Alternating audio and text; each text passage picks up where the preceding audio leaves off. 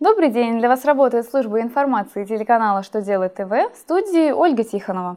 В этом выпуске вы узнаете, можно ли учесть в расходах затраты на ДМС для бывшего сотрудника, может ли участвовать в закупках руководитель, включенный в РНП компании, в качестве физлица или индивидуального предпринимателя, как исчисляется налог на имущество физических лиц, если у плательщика в собственности несколько квартир. Итак, о самом главном по порядку.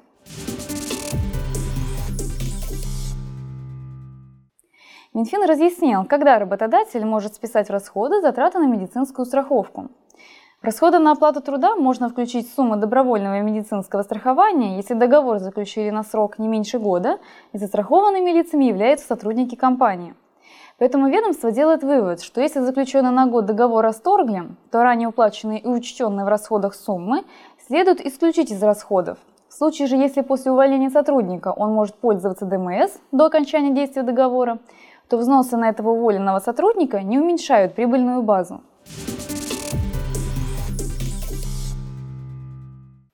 Если руководитель организации, попавший в реестр недобросовестных поставщиков, подаст заявку как физлицо или индивидуальный предприниматель, ее следует отклонить. Минфин разъяснил, как поступить с заявкой, которую подал учредитель или руководитель организации, попавший в реестр недобросовестных поставщиков, если заказчик потребовал, чтобы в реестре не было информации об участниках закупки.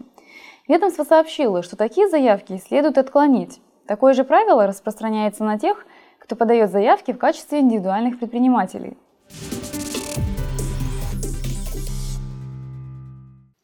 Минфин объяснил, как нужно применять имущественные вычеты, если у физлица несколько квартир. Ведомство напомнило норму налогового законодательства, по которым базу по каждому объекту определяют по состоянию на начало года – Стоимость объекта недвижимости уменьшают на сумму кадастровой стоимости 20 квадратных метров для квартиры, на стоимость 10 квадратных метров для комнаты, а для дома на стоимость 50 квадратных метров от общей площади объекта.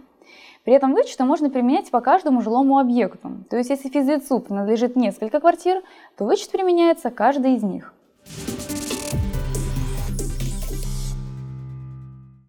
На этом у меня вся информация. Благодарю вас за внимание и до новых встреч!